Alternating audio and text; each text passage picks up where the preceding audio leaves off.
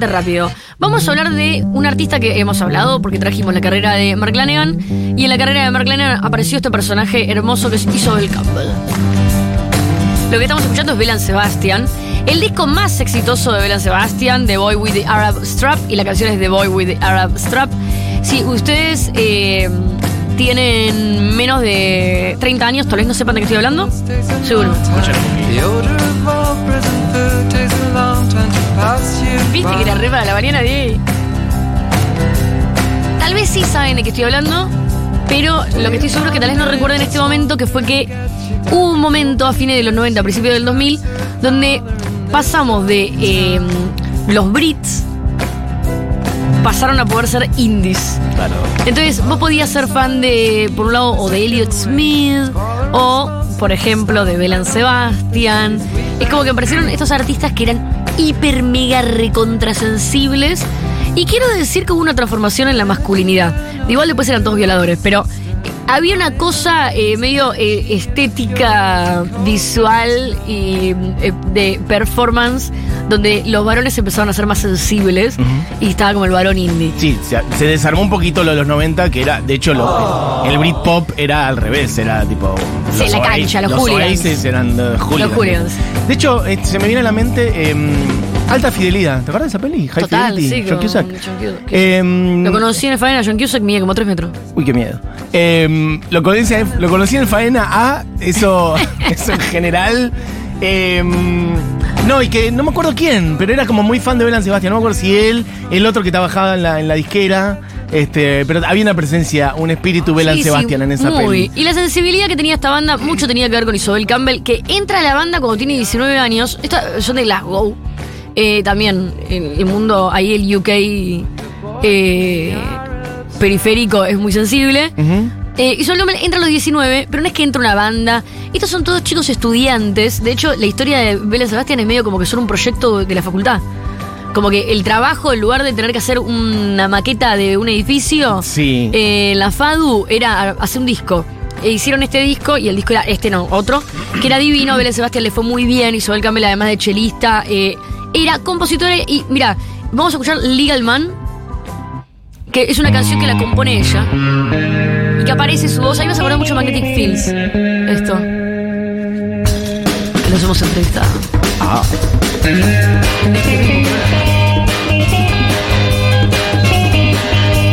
Acá podemos ver la composición de Isabel Campbell.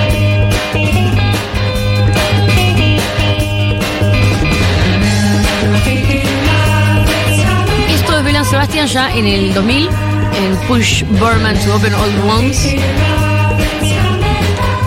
Y volviendo a eh, The Boy with the Arab Strap, en ese disco hay una canción que es Is It Wicked Not to Care, que lo canta eh, Isobel y ya podemos ver como el mood de ella.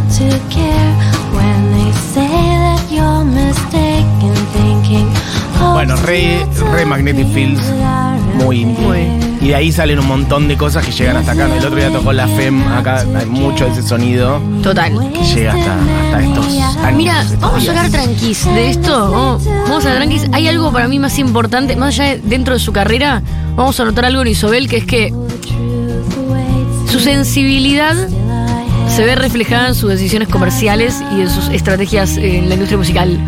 Que vale mencionar que cuando yo te dije que iban a la facultad y que esto es un proyecto bastante escolar, ellos estudiaban eh, una carrera, un- una materia que era industria musical. ¿Pero qué carrera estudiaban? Y calculo que debía ¿Era ser algo sí que tenía más, que ver o con. más gestión cultural, Leo? Debía tener con música Ok. y, y había algo que era industria musical, porque bueno, el primer mundo siempre están preparados para atacar. Y Isabel, en paralelo, Belén Sebastián, en el año 2000, empieza una carrera solista con un disco, que una banda que ella arma, un proyecto como un alter ego que ella arma, que es The Gentle Waves. Y saca eh, el disco Swan Song for You y vamos a escuchar Falling from Grace. Este es como su, primer proyecto solista, sin su nombre, en paralelo, Belén Sebastián.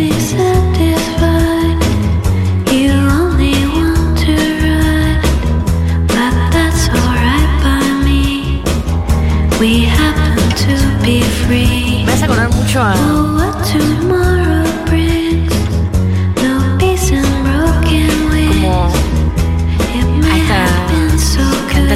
It Hay algo de la canción europea. Eso, de la canción europea, canción francesa e italiana Sí, también, como de los bajo. 60 Sí, para mí, Mina. la voz también, como la. Un poco de Mina, un poco de. Sí, Charlotte Gainsbourg puede ser la hija de Serge Sí, Gainsbourg. pero me hace acordar como el estilo. Sí, sí. Como muy, un gringo, ¿no? Queriendo. Siguiente, vamos a escuchar también Let the Good Times Begin.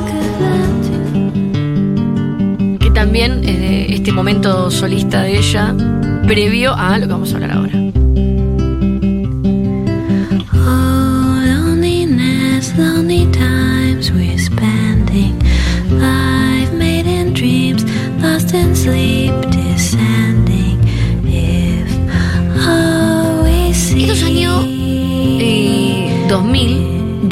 Se va de Belén Sebastián y se dedica de lleno a su proyecto solista.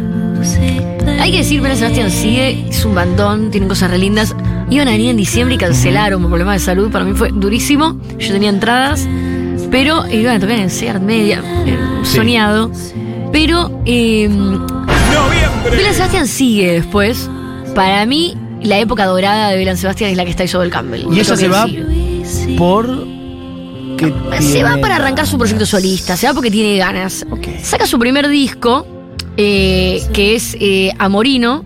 Ay, ¿sabes qué? Sí, no te la pasé esta canción, no importa. Saca su primer disco Amorino, eh, pone Rambling Man.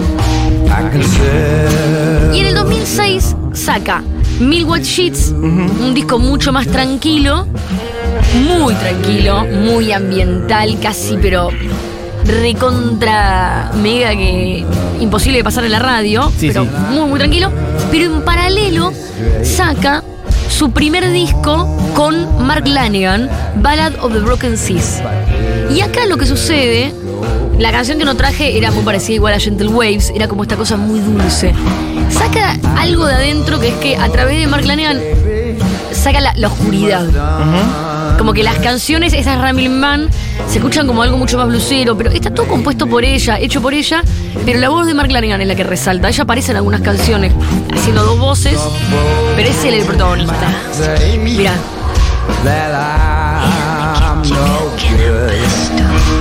es como que la dulzura de su voz Sí, sí, con. Mark Lanigan tiene, claro, tiene un contraste mucho más dark de lo que ella puede hacer sola. Pone Harry Child, What Can I Do? Y acá inclusive podemos escuchar ya que se mete más en el, como en una cosa más pop rock. Es indie, pero es mucho más cancionero que lo que ella hace.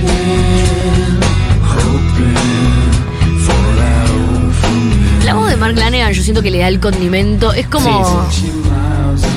Es como meter guitarra eléctrica eh, con rat en las canciones de, de Bjork. Como que de repente transforman todo el proyecto. Sí, hay algo. mm, se me viene a la mente, igual tampoco es lo mismo, pero cuando escuchábamos Morfine el otro día, que haya como un, un bajo, una- un saxo, ahí es como que le mete un condimento especial. Bueno, la canción que no traje, igual también te mostraba eso, que muchas de sus canciones también, los- el instrumento protagónico es el cello, que es el de ella, y también ahí eh, tiene ahí como una etiqueta bastante particular que después suena un montón en, en un montón de bandas. Vamos a escuchar Hawk. Hawk es un disco que saca en el 2010, también con Mark Lanigan. La canción es Snake Song. Bueno, en,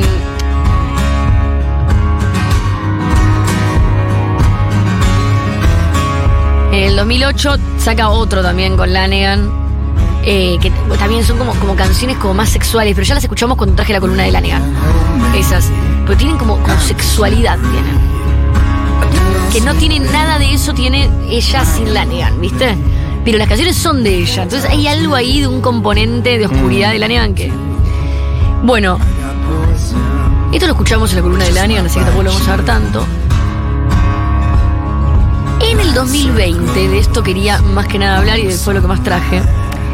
Ella, que siga sonando esto. Ella, eh, esto es lo último que saca. Que Durante 10 años desaparece. ¿Y sabes qué? Justo que estábamos hablando de las regalías y las plataformas digitales, hay algo que pasa con Isabel Campbell que para mí es como una de esas historias que está buena contarlas eh, haciendo hincapié en esto particularmente, Sí. que es que ella está al borde de retirarse de la música. Y cuando ella cuenta por qué está al borde de retirarse de la música, dice algo que se habla muy poco y pasa en el 95% de los casos. Eso es muy loco, Mati. Es como el tema del amor, que vos en las redes sociales ves siempre fotos cuando la gente está enamorada y ves muy pocas fotos de cuando la gente está rota. Sí. Bueno, con la música es medio lo mismo. Eh, ella cuenta una historia que es la historia de prácticamente todos los músicos. Ella dice, tenía mis canciones, pero de repente la música para mí es lo más importante en mi vida, hacer canciones es lo que más me llena y de repente la gente me patea.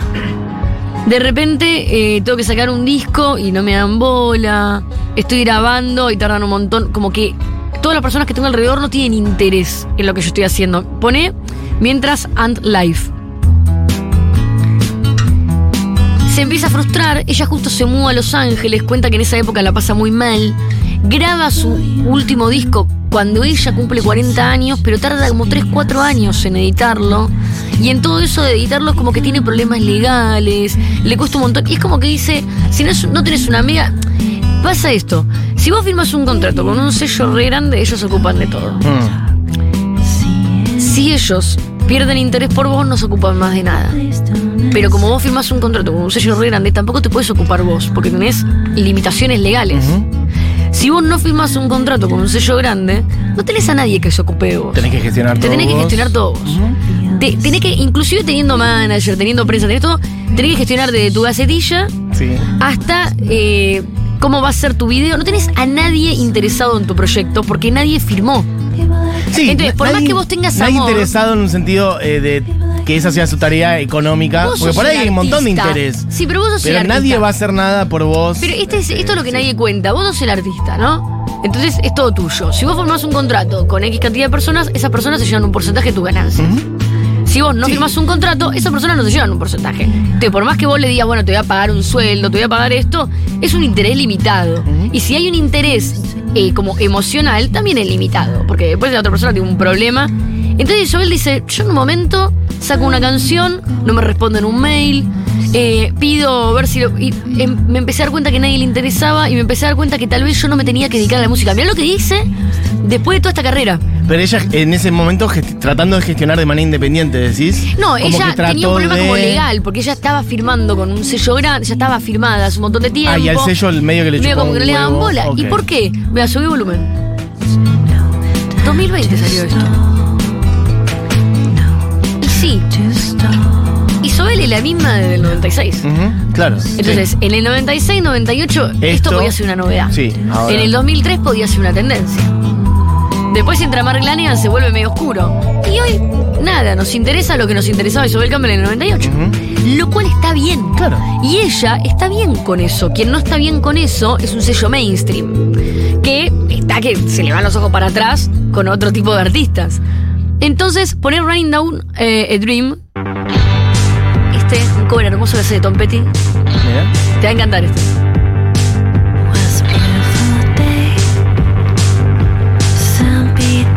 Pero si vos seguís de cerca la carrera de Isabel Campbell, el disco There Is No Other que saca en el 2020 es la versión más moderna y adulta de ella musicalmente. No es parecido a lo que ella hace. Lo que pasa que el rango musical en el que ella se maneja Hmm. es un indie eh, como mini, minimalista. No quiero decir low-fi porque no es low-fi, pero es como eh, low energy. Sí, sí, sí. Eh, bueno, a la vez igual eso, está bien, sí, obviamente no es mainstream, de hecho, ni siquiera cuando Belan Sebastian era grande, eso fue mainstream, digamos. Mainstream son los Stones, de- dentro de ese mundo, ¿no? Podemos decir Obviamente el pop, Britney de moda. Pero aún así, dentro de un espacio que proporcionalmente pueda ser chico, igual ese espacio es grande. O sea, Bella Sebastián o ella podría estar posicionada como este, una figura ya tutelar de toda una generación de otros músicos que fueron construyendo ese sonido. Digo, no hace falta ser mainstream como para tener una carrera sólida Totalmente. y que te vaya Por bien. eso, salvo que, mm, que yo lo haría, ¿eh? Pero que firmes un contrato que a vos te signifique comprarte una casa, está bueno mantenerse independiente. Claro. Porque lo que termina pasando, que es lo que ella cuenta en sus propias palabras, ella dice, está todo en inglés y yo soy... eh, pero Estoy en la música desde que soy adolescente. Y fue la única cosa importante que me pasó en, en la vida. Terminé este álbum cuando tenía 40. Y recién tres años después está saliendo a la luz. Al final del proceso comencé a pensar que tal vez la música no era para mí y yo no estaba destinada a hacer música. Entonces tuve que empezar a ponerme positiva. Porque nada es peor que renunciar a lo que amás. Que en este caso es la música. Y es lo que casi me sucede. Empezás a estar en pausa, eh, la gente te empieza a poner en pausa, empezás a pensar, bueno, esta es mi vida, esto es todo lo que tengo, y de repente todo para. Y ella cuenta, de alguna forma, como algo que vos podés pensar que es positivo, como no, bueno, voy a firmar un contrato y esto. En una situación donde vos estás haciendo tu disco con libertad artística total y lo querés sacar, se puede transformar en una pesadilla. Porque Pienso- te empiezan a cajonear y el nivel de daño que le puedes hacer a la, auti- a la autoestima de un músico puede llegar a que el músico se pegue un corchazo, Sí, a que, que, se retire deje de la o que deje música. la actividad. Eh, pienso que hay un par de otras cosas que también pueden jugar, eh, que es que la industria es muy cruel con las personas que, bueno, ya tienen más de 40 años y especialmente si son mujeres. Entonces, de repente una mujer de 40 y pico de años, bueno, ya la industria dice, bueno, esto no me sirve tanto, o no es lo que funciona tanto, ya sos una vieja, ya no interesa. Entonces digo, se me hace que... Porque esto que vos decís... Pasa en todas las esferas, ¿eh? Pasa en los medios de comunicación también, todo el tiempo la Totalmente. reflexión sobre yo tengo lugar acá, voy a poder construir mi carrera acá, voy a tener que armarme un personaje que en realidad no soy yo para poder seguir teniendo laburo. Totalmente. Pasa en todas las áreas, eh, sobre todo las que tienen que ver con que vos sos parte de, entre comillas, el producto, es decir, el arte, los medios, otros espacios. Entonces, em, Sí, de hecho- es muy cruel este mundo con el paso del tiempo, eso es lo que digo. De Con hecho, la- me, me copa que el martes que viene escuchemos el EP nuevo de Kim Gordon, Bueno, que estamos hablando de Isabel Campbell con 43, 45 años y Kim Gordon con- mm, pasando los 70. El discazo que sacó y por Bandcamp, como un nivel de rebeldía Claro. autogestiva Pero bueno, importante para hay la que época. llegar ahí y no es fácil y no sé cuántas pueden llegar a... Más que llegar Ah, ahí, ahí. más que llegar ahí, hay que hay que mantenerse ahí. Bueno, eso porque, digo yo. pero no, pero digo, más que digo, lo que digo es lo difícil, porque a veces es un poco como el huevo y la gallina, que hay gente que te plantea, bueno, también es re fácil ser independiente cuando, y yo decís, no, todo lo contrario. Es fácil ser independiente cuando nadie te ofrece lo contrario. Lo difícil es mantenerte independiente cuando todo el tiempo recibís ofertas de no serlo. Que es lo que de repente eh, le, le sucede a personas como Kim Gordon. ¿Me entendés? Que tal vez Sí. tenés un montón de opciones para dejar de hacer ese statement de Bandcamp y sin embargo te quedas ahí sabiendo que comercialmente es un suicidio. Claro, lo, lo que digo es que son pocas las personas que están en ese lugar Ah, de poder obvio, decidir, sí. son muy pocas. Bueno, ¿y cómo sigue? Ya. No, si querés pasamos eh, The Heart of It All, que tengo un estreno de Goza para mostrar. Ah, ok, perfecto. Bueno, ya está sonando. Isabel Campbell.